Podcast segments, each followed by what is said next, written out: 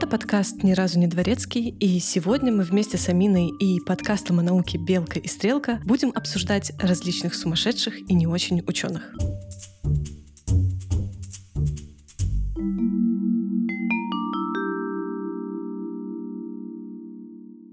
Всем привет! С вами, как всегда, Даша. И сегодня у нас совместный выпуск с Аминой, автором и ведущей замечательного подкаста про науку «Белка и стрелка». Привет, Амина! Привет, Даша! Мы сегодня будем говорить о немного нестандартных персонажах, а именно о ученых, которые как-то напрямую или косвенно были причастны к каким-либо преступлениям, нарушали закон. Как всегда, в самом начале огромное спасибо нашим патронам. Это Лис, Дарья Щукина, Сергей Недрега, Алексей Петров, Татьяна Полищук, Лина Икопчук, Оливер Трач и Анастасия Соколова. Спасибо, ребята, вы the best. Ну и, как всегда, огромное спасибо Диане Летур, которая является мега-патроном. Спасибо, Диана.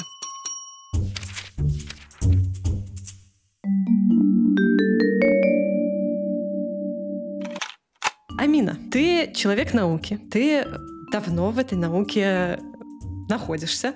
Расскажи, пожалуйста, насколько это вообще популярный сценарий, когда ученые приступают к закон? А сколько история знает таких случаев?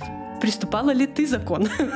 Я, если и приступала закон, то делала это прям по мелочи и чаще всего неосознанно. Все мы когда-то и где-то ну, например, взяли жвачку, не заплатили на кассе, вышли в ужасе, ага, скорее всего, вот это были мои кейсы. И ужасно, что это звучит как кейсы. То есть я несколько раз осознавала, что не заплатила. Иногда была возможность вернуться и заплатить, а иногда нет. А пару раз я была платила взятку ГИБДДшникам. Это ужасно, это ужасно, но что поделать. На этом все мои страшные приключения заканчиваются. В целом, ученые чаще всего являются законопослушными гражданами, потому что исторически так сложилось, что до 20 века это были люди богатые. Большинство ученых были люди состоятельные, и им просто не нужно было приступать к законы. Вот у них э, было хобби, это наука, у них были деньги, и они занимались своей наукой, собирались в клубах, чаще всего это были клубы для мужчин, да, где они обсуждали свои исследования. И ты знаешь, что большинство академий наук европейских сегодняшних, они как раз-таки выросли из этих мужских клубов по интересам.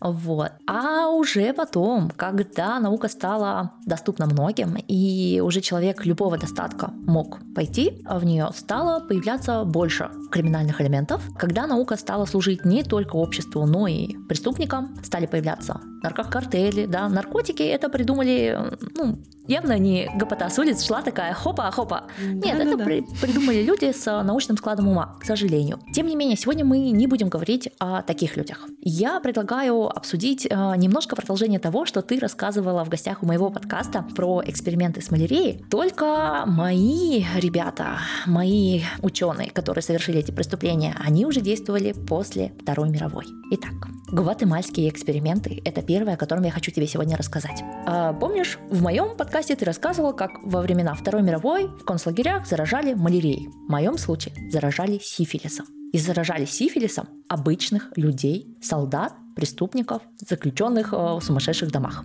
Неплохо. Итак, представь, 1948 год.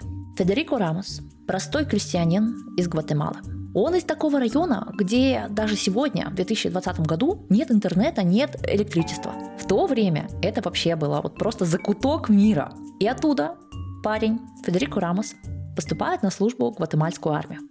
Ему выдают увольнительный, но перед тем, как уйти в увольнительный, ему говорят, зайди-ка вон в ту палатку и поучаствуй в клинических испытаниях. Рамос, 18-летний парнишка, заходит, ему ставят один укол. Он уходит на выходные, гуляет, развлекается, возвращается, ему ставят второй укол.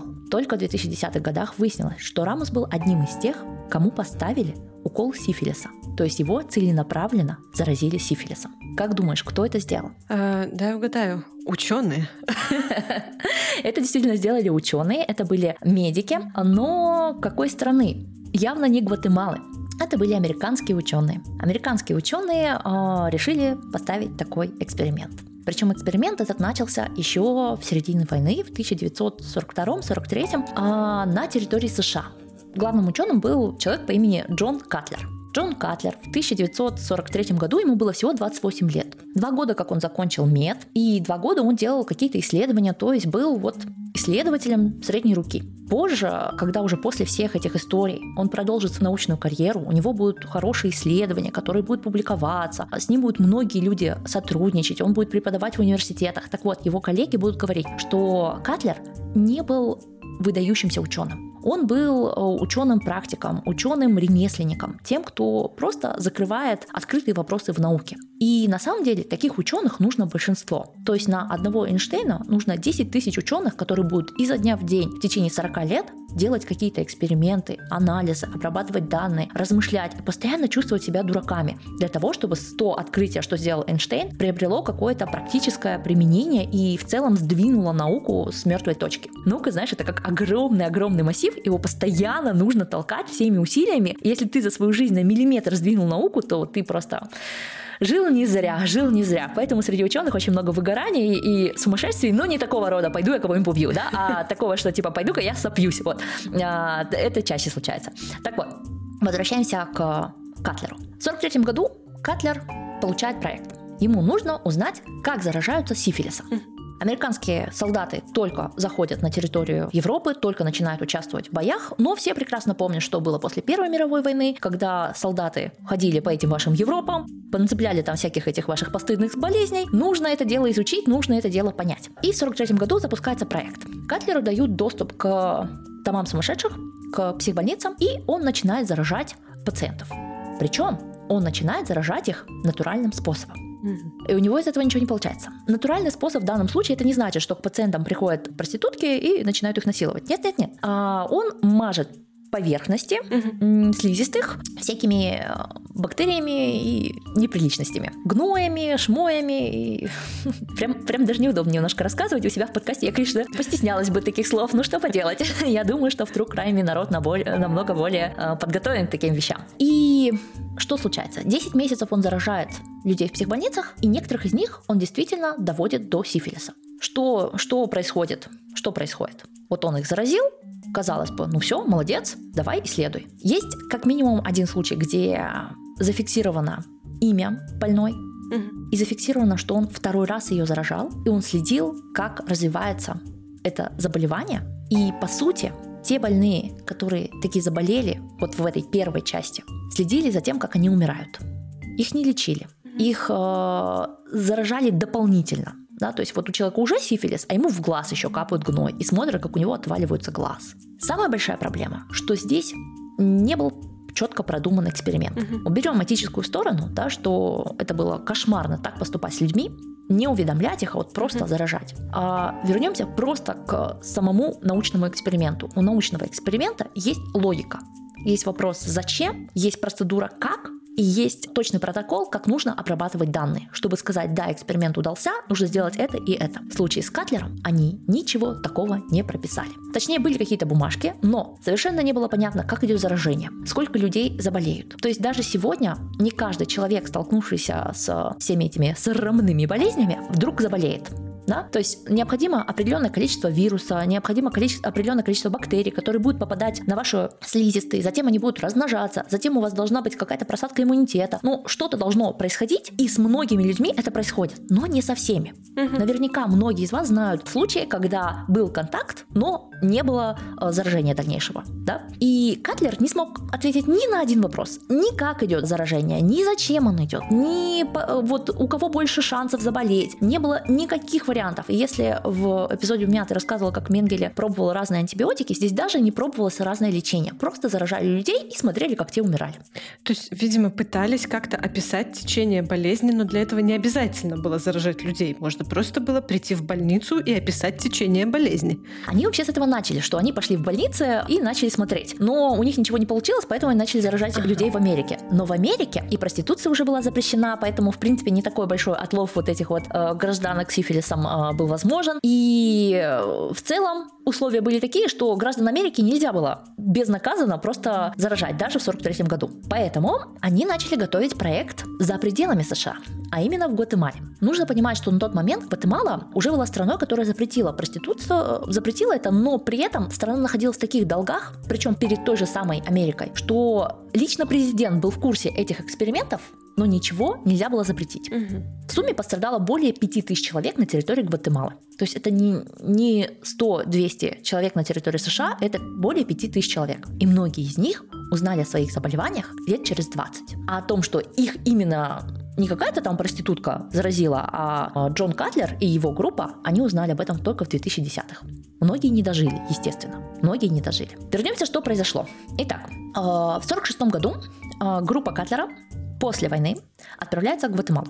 Здесь они начинают с того, что начинают изучать проституток. Потому что и я до этого сказала, что в Гватемале была запрещена. На тот момент, когда шел эксперимент, проституция была разрешена, поэтому проститутки должны были два раза в неделю ходить э, к докторам. Угу. И их проверяли и знали точно, у кого есть сифилис. И вот те дамы, у которых были сифилис, были взять в оборот в эксперимент. То есть эти дамы были приглашены, и, в общем так, э, американская армия послужила сутенером для гватемальских военнослужащих. Причем они фиксировали, сколько раз какая дама, и у них есть даже данные, что вот за 71 минуту дама обслужила 8 человек, там, за столько-то минут обслужило столько-то человек. Вот это вот все записано в протоколах, которые были рассекречены в 2010-х годах. Я надеюсь, там был профсоюз дам потом.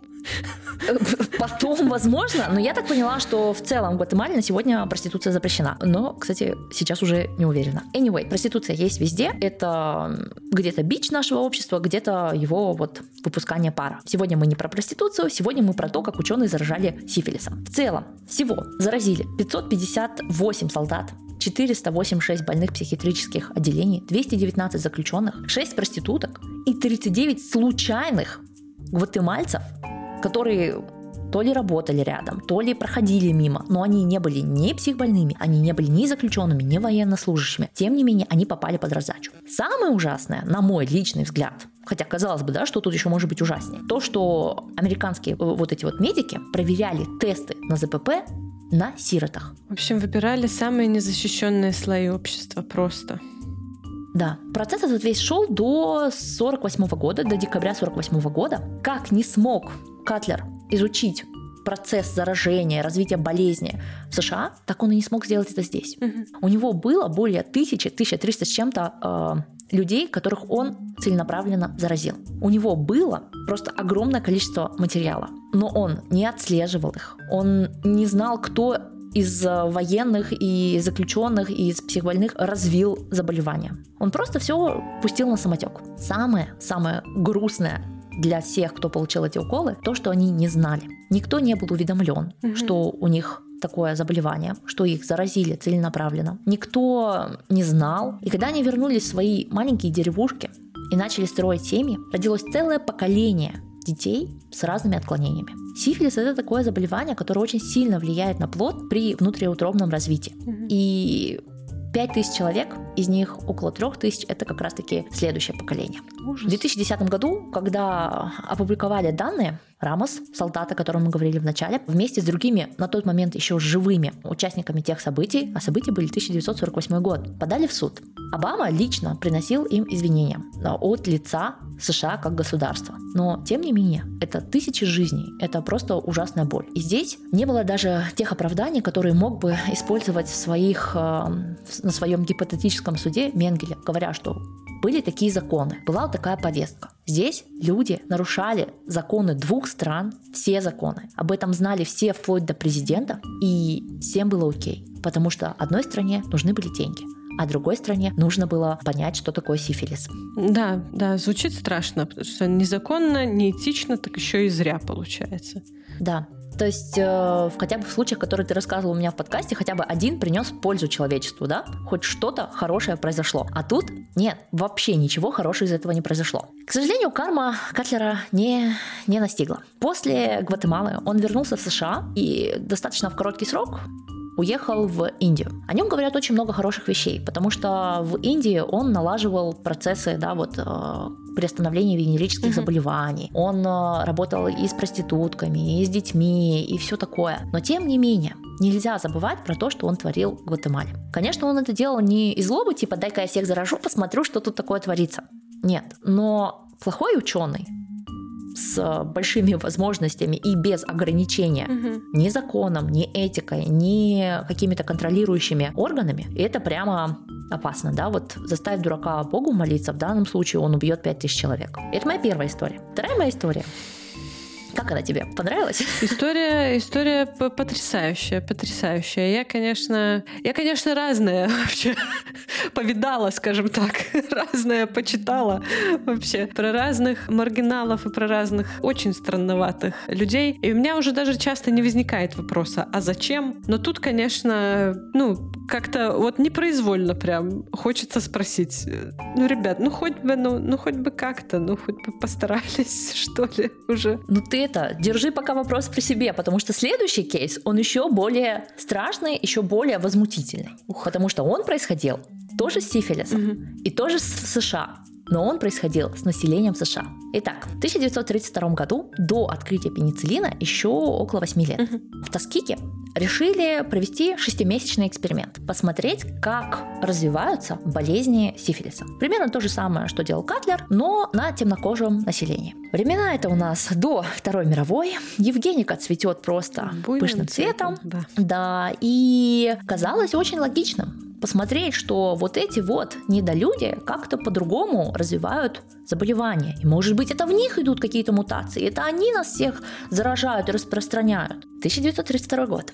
Нанимают темнокожую медсестру Юнис Риверс. Риверс была, ну, сама понимаешь, 30-е годы. А у темнокожих не так много возможностей заниматься медициной. Uh-huh. А тут медицина, а, женщина-медсестра, причем медсестра в большом исследовательском проекте. Это очень почетно. Она была одной из лучших медсестер своего потока. Она прям была вообще угу. сверх супер классная такая пушка-бомба ракета, да. Эксперимент начался в 1932 году. И эта самая Риверс больше всех участвовала в том, чтобы ангажировать темнокожее население участвовать в этом проекте. Угу. 30-е годы это когда у нас и сейчас в США все знают очень плохо с медицинской страховкой, а в 30-е годы темнокожее население практически не имело никакой медицинской страховки. если они заболевали, они ну просто подорожник прикладывали, да, это в лучшем случае. Программа была от uh, Public Health Service, да, по сути, служба здравоохранения uh-huh. США, и в обмен на участие в этом проекте мужчинам, участники были в основном мужчины, предлагалась полная страховка uh-huh. медицинская. Эта самая Юнис ходила к ним, она их лечила, она проверяла температуру, выписывала им лекарства, она оказывала им медицинскую не только физическую, но и ментальную помощь. Представляешь? Она устраивала им психологическую поддержку. Чувствую, где-то есть подвох. Ага, а подвох в том, что их заражали сифилисом, и они об этом не знали. Это первый. А второй эксперимент вместо 6 месяцев длился 40 лет. Потрясающе. То есть через 8 лет уже открыли пенициллин. Этих всех людей можно было вылечить в течение двух-трех месяцев. Но им не сообщали, что у них есть сифилис. Их кормили пустышками плацебо-витаминами, якобы витаминами, но это было плацебо, просто сахарочек им давали. И та медицинская помощь, которую оказывала Риверс, это в основном была выдача вот этого плацебо. Угу. В 1972 году журналисты узнали об этом эксперименте и его закрыли. Но в целом, если бы журналисты об этом не узнали, очень долго бы шел этот эксперимент. Как думаешь, сколько людей, э, вот 600 афроамериканцев, мужчин, участвовало в этом проекте? Как думаешь, сколько погибло от сифилиса за эти годы? Э, я думаю, все. Нет, на удивление погибло несколько десятков человек. Угу. Но качество жизни всех остальных было просто ужасно. Официально именно от самого сифилиса и осложнений от него умерло 28 человек, судя по всему, по, по тем данным, что я нашла. Но у большинства было настолько подорвано здоровье, что они не могли работать. У них родились дети с осложнениями, их жены болели и страдали. То есть это было прям целое комьюнити, и удар был нанесен просто со стороны своего правительства, да, я же говорю, исследование было от Минздрава США, да, от Public Health Service. И просто приехали в Алабаму. Алабама это, знаете, такая, такой аграрный штат. И взяли вот этих малоимущих афроамериканцев и просто им вкололи сифилис, а потом 40 лет смотрели, как же они живут, как их дети живут. Сама Риверс участвовала в проекте, она дольше всех в нем участвовала как полноценный сотрудник. Остальные э, приходили, то есть ученые, исследователи, приходили в этот проект и уходили из него. Uh-huh. И Риверс была чуть ли не единственная, которая от А до Я была в этом проекте, ну 20 лет она точно была самым единственным full-time employed, все остальное время она тоже как-то участвовала в этом проекте. Поэтому именно ее имя чаще всего всплывает, когда мы говорим. То есть я не назвала ни других ученых, uh-huh. они же были, вот эти большие белые дяденьки, они тоже были. Но большинство этих белых дяденек, они не работали напрямую с населением. Они видели просто мазки крови и такие, а, вот все, нормалек, народ умирает, что тут переживать. Ривер же общалась с этими людьми, и когда они говорили, блин, что-то не хуже, что-то вот плохо, хочу выйти из эксперимента, она их уговаривала остаться в эксперименте. И поэтому практически все участники дошли до самого конца, до вот этого 72 года. Ну, кроме тех, кто умер. Потрясающе, потрясающе. Да. Это вот очень интересно, как это так люди. Вот это же получается для нее такая своеобразная сделка с совестью. То есть у нее шансов пробиться в медицину, кроме как вот таким вот образом, по сути, в то время-то и не было. И да. А, эксперимент называется эксперимент Тоскиги, сифилисный эксперимент Тоскиги, очень знаменитый, и его очень много изучают в истории медицины. И случай с Риверс, он показывает как раз-таки, что она была... Ух, очень много ее сторонников что вот она предоставляла медицинскую страховку, то все 5-10, ментальную помощь, поддерживала. И много ее противников. Людей, которые говорят о мизогинии, о вот э, шовинизме в сторону своего как бы комьюнити, да, ты человек из этой культуры, и вот ты так ведешь. Но нужно понимать, что то, что случилось с Риверс, это не было планом на 40 лет. Проект изначально был на 6 месяцев. Вероятно, изначально она не знала всех деталей. С годами она узнала все детали, но, наверное, ей казалось, что уже поздно что-то говорить. Поздно пить боржоми, уже почки сейчас отвалятся, поэтому давай-ка просто дадим этим людям максимум, что мы можем дать из тех условий, где мы находимся. И это такая очень страшная когнитивная ловушка, когда человеку долгие годы внушают, что он никто, потом дают ему немножко власти и говорят, вот либо ты о них позаботишься, либо они умрут. И угу. власть, которой она воспользовалась, это не было, что типа сейчас я их всех тут пусть они умирают от сифилиса. Нет, ей казалось, что она делает что-то хорошее, но это большая-большая когнитивная ловушка. Поэтому, когда вы хотите причинить другим людям добро, спросите себя сто раз, нужно ли это другим людям? Кому на самом деле вы причиняете сейчас добро? Вот. Следующий кейс честно говоря, он такой не совсем про прям преступников-преступников, но мне кажется, что людей, которых поджарили на электрическом стуле, наверное, стоит обсудить. Как думаешь? Любимая тема.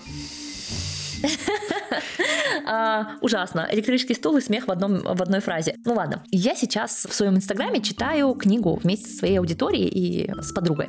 Книга называется 4321. Это книга про параллельные жизни некого мальчика Фергюсона. Вот. Первая, вторая, третья, четвертая, да? Вот, название логично. И мальчик этот родился в 50-х годах. Там, в конце 40-х, вот, 50-х. Его первые осознанные воспоминания относятся к началу 50-х. И это то время, когда произошло преступления этих людей. Наши герои — Этель и Джулиус Розенберги. Ты, возможно, слышала о них? Скорее нет, чем да. Этих людей обвиняли в шпионстве. То, что они шпионили США в пользу СССР. В 50-х годах и впоследствии, уже когда их дело вот было вот раскрыто в 2000-х или в, я не помню в каких годах, но на нашем с тобой веку когда мы уже с тобой дышали этим воздухом, стало известно, что действительно, как минимум муж Джулиус э, Росенберг, он участвовал, э, он был э, на связи с шпионской сетью СССР и действительно как-то с ними взаимодействовал. Вообще, Этель и Джулиус, они родились там в конце десятых годов, 1910-х годов, то есть к 1950-м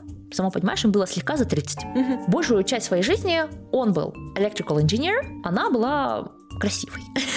Нет, у нее было, э, были какие-то амбиции, а, она хотела быть актрисой, певицей, но в итоге она занялась какой-то секретарской работой. После войны, сама понимаешь, не очень много возможностей у женщин было работать, потому что вернулись американские солдаты, они начали забирать работы, а женщины, которые в течение войны тянули на себе экономику, хотели быть красивыми и не хотели больше вот так вот напрягаться. Тем не менее, Этель и Джулиус в течение 40-х годов очень сильно участвовали, очень активно участвовали в разных коммунистических э, мероприятиях. Они вот все, что происходило там. Речь о Франко, все. Они ходят на митинги, они общаются со всеми, кто там борется с Франко. Речь о Гитлере, они, как евреи, очень сильно это за это переживали. Они это обсуждают, они ходят в разные кружки. Речь о Сталине, о ГУЛАГе. Они участвуют, вот все вот это вот такое. По своим убеждениям они были коммунистами, но к моменту событий, к 1950 годам, у них уже было двое детей, и они все меньше участвовали в каких-то таких событиях. Почти не ходили на митинги, практически не подписывали никаких петиций. Вот жили в, своей маленькой, в своем маленьком мирке своей семьи. До тех пор, пока брата Этель не замели за шпионство. По сути дела, Розенберга, оно очень такое семейное дело. Слышал ли ты что-то о Манхэттенском проекте? Конечно.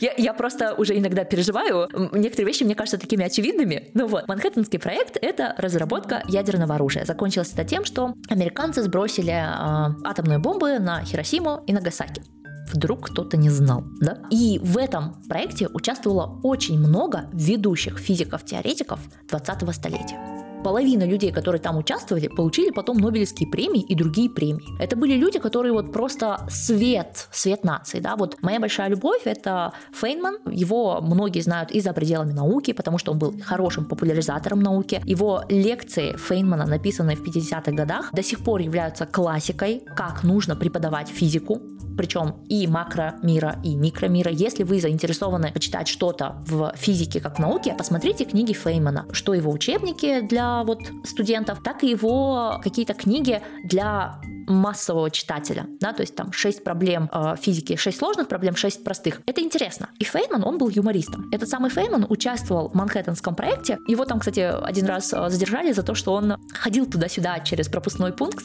четыре раза заходил, четыре раза выходил. Ему было просто прикольно, что его проверяли. Ему казалось, что досмотр это весело. Закончилось тем, что он провел э, там в Кутузке сутки или двое. Вот. Довольно забавная история. Но в целом Фейнман получил потом Нобелевку, а глава Манхэттенского проекта Оппенгеймер, он э, считается ангелом смерти от науки. Да, вот, то есть если Менгеле это ангел смерти от медицины, mm-hmm. то вот Оппенгеймер это прям ругательство. Хотя, хотя он был там не единственным руководителем. И да, его идеи были очень ключевые. Мы сейчас в физике используем многие его мысли, идеи, но вот на него повесили всю неэтичность. Mm-hmm поступка сбрасывания вот этих двух бомб на Хиросиму и Нагасаки. Другая история. Anyway, контекст вам должен быть понятен. Манхэттенский проект только завершился. Америка скинула две бомбы. Физики — это прямо лучшие, самые интересные, замечательнейшие люди. Они спасли э, нашу прекрасную страну, думают обычные американцы. При этом эти самые физики имеют оружие, которое, не дай бог, попадет вот этим страшным медведям с балалайками, все, нам всем кранты. Соответственно, атмосфера, страх шпионажа. Как раз начинает зарождаться вот это вот течение книг про Джеймса Бонда и все такое. И вот в этой атмосфере ловят одного из физиков из Манхэттенского проекта. Ловят его на территории Евросоюза, нынешнего Евросоюза. Но он называет, этот самый Клаус э, Фукс, он называет имя брата Этель Розенберг. Этот самый брат работал механиком, обычным разнорабочим механиком на Манхэттенском проекте. Угу. И этот самый брат сдает свою сестру и ее мужа. И сдает, чтобы его самого не поджарили на электрическом стуле. В 1951 году Этель и Джулиус помещаются в Синцинг и начинаются огромнейшие митинги по всей стране. На сегодняшний день мы, скорее всего, вот если мы смотрим назад, у нас есть данные дела их, да, мы, скорее всего, они не были теми шпионами, как, как их пыталось выставить американское правительство. Тем не менее, Джулиус действительно был шпионом. Он действительно участвовал во всей этой схеме. Что им приписывалось? Приписывалось, что Фукс передал брату Этель, у него просто очень сложная фамилия, Грин чего-то там, передал и ему отчет о Манхэттенском проекте и чертежи бомбы, скинутые на Нагасаки. И якобы брат передал это Шурину. Шурину, сядю, забыла. В общем, Джулиусу. И Джулиус отдал это дальше по своим каналам в СССР. В 1951 году их сажают президент Труман. Труман был президентом не избранным. Он был президентом, потому что умер Рузвельт. И как президент не избранный, он воспользовался своим правом не подписывать смертный приговор. Угу. Поэтому два года сидели чита Розенбергов в тюрьме, и все эти два года шли огромные митинги по всей стране. Эти митинги, во-первых, возглавлял Эйнштейн, затем Томас Ман, потом еще куча вот таких людей, которые для своего времени были просто, я даже не знаю, мне кажется, сейчас молодежь так реагирует на Noise MC и Бейонсе. Вот, все. Да? Потому что чтобы, чтобы сейчас был такой ученый уровня Эйнштейна, сейчас, к сожалению, нет. Да? Сейчас таких ученых, ну, нет такого ученого, который вот знают все. ну ладно, может быть Хикс, но у того в 12 году уже был старческие проявления, да, я видела его в жизни, и это было немножко грустно, он, потому что он, он был уже в возрасте, и ты уже понимаешь, что, блин, даже самые умные, к сожалению, когда-то состарятся. И хочется просто не дожить до того момента, когда начнется Альцгеймер, да, вот. Да. Вернемся. Идут митинги по всем странам, не только, не только в США, но это не помогает. В 1953 году президентом становится Дуэйн Эйзенхауэр, и, по-моему, он. И Читу казнят. Их детей усыновляют другие люди, и со временем их дети берут другие фамилии. Угу. Как минимум, старший сын точно сменил фамилию. Тем не менее, существует несколько документалок, где этот самый старший сын рассказывает про момент, когда пришли за его родителями и всякое такое. Мне кажется, Розенберги стали жертвой, да, вот, что нужно было кого-то публично казнить, чтобы все эти шпионы подуспокоились. Но очень очень плохой выбор. Да, то есть просто взяли жену и мужа, оставили детей сиротами и взяли ни за что. Наверняка были те, кого можно было взять за что-то. Да, но времечко такое было, холодная война, как раз вот это вот противостояние, красная угроза. Там, то есть, мне кажется, при Эйзенхауэре это же и зацвело прям таким вот да. Ну вот, началось как раз вот с электрического стула для Розенбергов. Угу. Вот. И в книге, которую я читаю 4.3.2.1, там же четыре варианта жизни этого мальчика. Угу. В нескольких жизнях он рассуждает, но по-разному рассуждает про вот этих Розенбергов. В одной жизни это зацепило его просто неимоверно. Это стало каким-то ключевым событием в его жизни, в жизни его кузины. В другой жизни он просто мельком упоминает, ну вот тут каких-то евреев-шпионов казнили, ну казнили да казнили, господи, каждый день кого-то казнят, да. А в третьей жизни он лично об этом думает много, рассуждает о коммунизме. И вот так вот. То есть четыре разные жизни показывает, как э, по-разному могли сложиться жизни людей, живших в то время. И заодно показывает, как по-разному американское сообщество, общество 50-х годов относилось к чите Розенбергов. Тем не менее, о чите Розенбергов очень много говорили, и мы их обсуждаем в рамках ученых, да, потому что это было преступление, связанное с наукой. Сами по себе они, ну, electrical engineering эм, не совсем ученый, хотя есть electrical engineering, которые занимаются конкретно э, наукой. Я, кстати, до этого эпизода почему-то думала, что э, они оба были физиками в самом Манхэттенском проекте, но нет, но нет. Ну да, это же такая громкая история, они так с ним связаны, и такие обвинения, как будто бы они действительно принимали там непосредственное участие. Как будто лично строили вот чертеж этой бомбы и да. плавили свои данные, но абсолютно нет. Вот, очень страшное дело, в первую очередь, потому что оно очень семейное да, брат сдал свою сестру, причем на сестру просто наговорил, а на ее мужа, ну, что-то наговорил, а вот что-то как есть. Такие дела. Времена, о нравы. А, я так понимаю, что книгу 4321 мы можем записать в рекомендацион э, сегодняшний от тебя для наших слушателей. Да. Возможно, ты бы хотела порекомендовать что-нибудь для нашей постоянной рубрики. Может быть, что-то посмотреть интересного, связанного с наукой и не обязательно. Может быть, что-нибудь послушать. Может быть, у тебя есть какое-то любимое шоу, э, любимый сериал, что-то, что ты бы могла Конечно. порекомендовать. Я бы хотела тебе рассказать несколько фильмов, но перед этим расскажу интересный случай. Немножечко не по теме, но очень относится к фильмам, книгам и всему про ученых. А ты знаешь про такую книгу «Невидимые женщины»? Да. «Невидимые женщины» — такая книга, красная обложка у нее, там какие-то лазурный образ, э, фигурка женщины. Очень много раскрывает про положение женщин в современном обществе. То есть у нас сейчас явное равноправие, все хорошо, да, вот есть возможности. Тем не менее, очень много, что еще пока не равноправно. Для кого-то это детали, а для кого-то это вопрос жизни и смерти, да. И главный месседж этой книги, который большинство людей забирают, это то, что женщины очень плохо представлены в современном мире и в современном обществе. И с ноября 2022 года у нас идет бум искусственного интеллекта. Искусственный интеллект теперь дошел в каждый телефон, в каждый компьютер, и каждый балуется на досуге с чат GPT. И я решила как-то побаловаться с этим чатом GPT и подумала, нечего мне посмотреть, пусть он мне посоветует книги и фильмы про женщин-ученых. Вот такой у меня профиль, я в Инстаграме раз в неделю рассказываю про женщин-ученых, и в целом мне интересна эта тема. Вбила, и что он мне выдает? Первое – скрытые фигуры. Скрытые фигуры – это явно фильм про женщин и про женщин-ученых. Второе – теория всего. Теория всего – это фильм про э, Хокинга. Угу. Про ученого – да, но где там женщина? Третье – Silent Spring. Silent Spring – это книга э, про женщину-ученую, это, это правда. И экранизация этой книги. Проблема в том, что невозможно найти ни фильм, ни книгу. Но окей, тут как бы и женщина, ученый, все как есть. Затем марсиане. Про науку. Ты как думаешь? Про науку, да, ученый. И Мэтт Деймон, такая красивая Да, дама, да, да? да. Прям вообще. И третье Imitation Game с Кирой Найтли про вот машину э, Тюринга. Про ученых, да. Про женщину, ну как бы там есть Кира Найтли, но фильм все-таки не про нее, и даже она Да. не главный ведущий герой, да? То есть это вот второстепенная все-таки роль. И что у нас получается? Две из пяти позиций это про женщин-ученых. И, соответственно, про ученых, когда мы сегодня смотрим, да, вот хороший показатель, что у нас идет плохая репрезентация ученых везде. Женщин ученых при этом еще и недопоказывают. Недопоказывают настолько, что искусственный интеллект пихает тебе любую информацию, но не про женщин ученых. Причем есть, есть хорошие фильмы, есть хорошие книги, но их не так много. И об этом нужно помнить. Поэтому то, что я сейчас назвала, большинство из этого хорошие фильмы, да, теория всего, ну, прекрасный же фильм, замечательный, скрытые фигуры, очень приятно посмотреть. Очень мне понравилась в этом году прочтенная книга The Tenth Moose. Она, к сожалению, не переведена на русский язык, но на английском языке просто супер. Уроки химии, достаточно хорошая книга про женщину-ученую. Но Каждый раз, когда вы смотрите что-то про ученых, помните, вам внушают, что ученые это большие дядечки с большой такой бородой, в основном белые. Но нет, ученые такие, как я.